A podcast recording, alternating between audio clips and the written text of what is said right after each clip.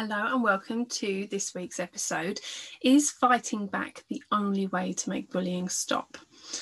Um, we've all heard people recount stories of how the quiet kid snapped one day in class after months of torment from the class bully and they lashed out and they put the other kid on their butt and there in that single defining moment was the last time someone picked on them that was the end of the bullying it happens we all know it does.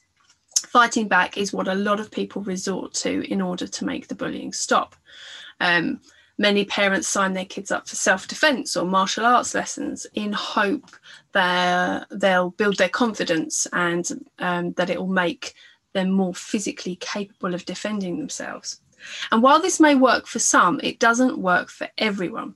If your child doesn't want to physically fight back or you're not comfortable with it, then this episode is to reassure, reassure you, even. Um, it's not the only option. Of course, it's not the only option. Actually, there's another way which is far more effective.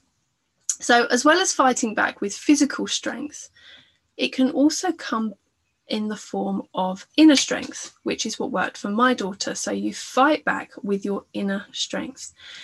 When we combine confidence, self esteem, and all those other selves, self worth, and all of that, it makes for an energy which emanates from us without any effort on our part.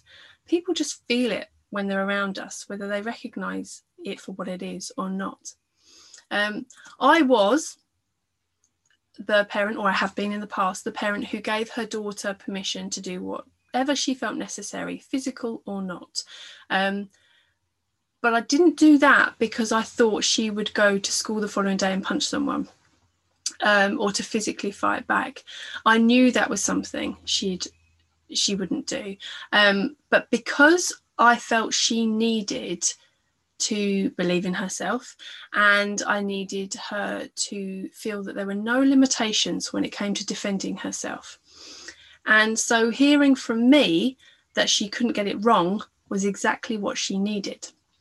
Um, and it, it helped build her inner strength by me reassuring her that if she had to use her physical strength to defend herself, that was okay.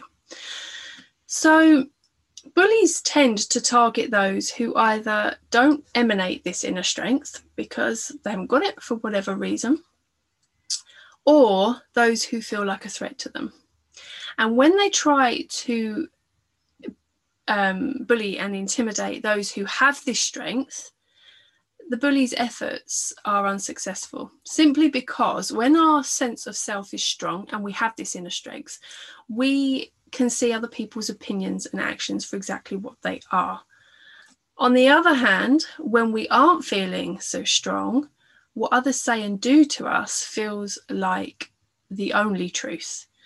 Um, we very quickly decline into the quagmire of self doubt, shame, and humiliation, leaving us believing that all that is said to us and uh, believing that all that is said to us is true and feeling as though we've done something um, or it's something about us that has caused us to be treated this way. So maybe if I wasn't so whatever, it wouldn't have happened. Or if I was more likable, more pretty, more fashionable, more popular, whatever it is, it wouldn't be happening.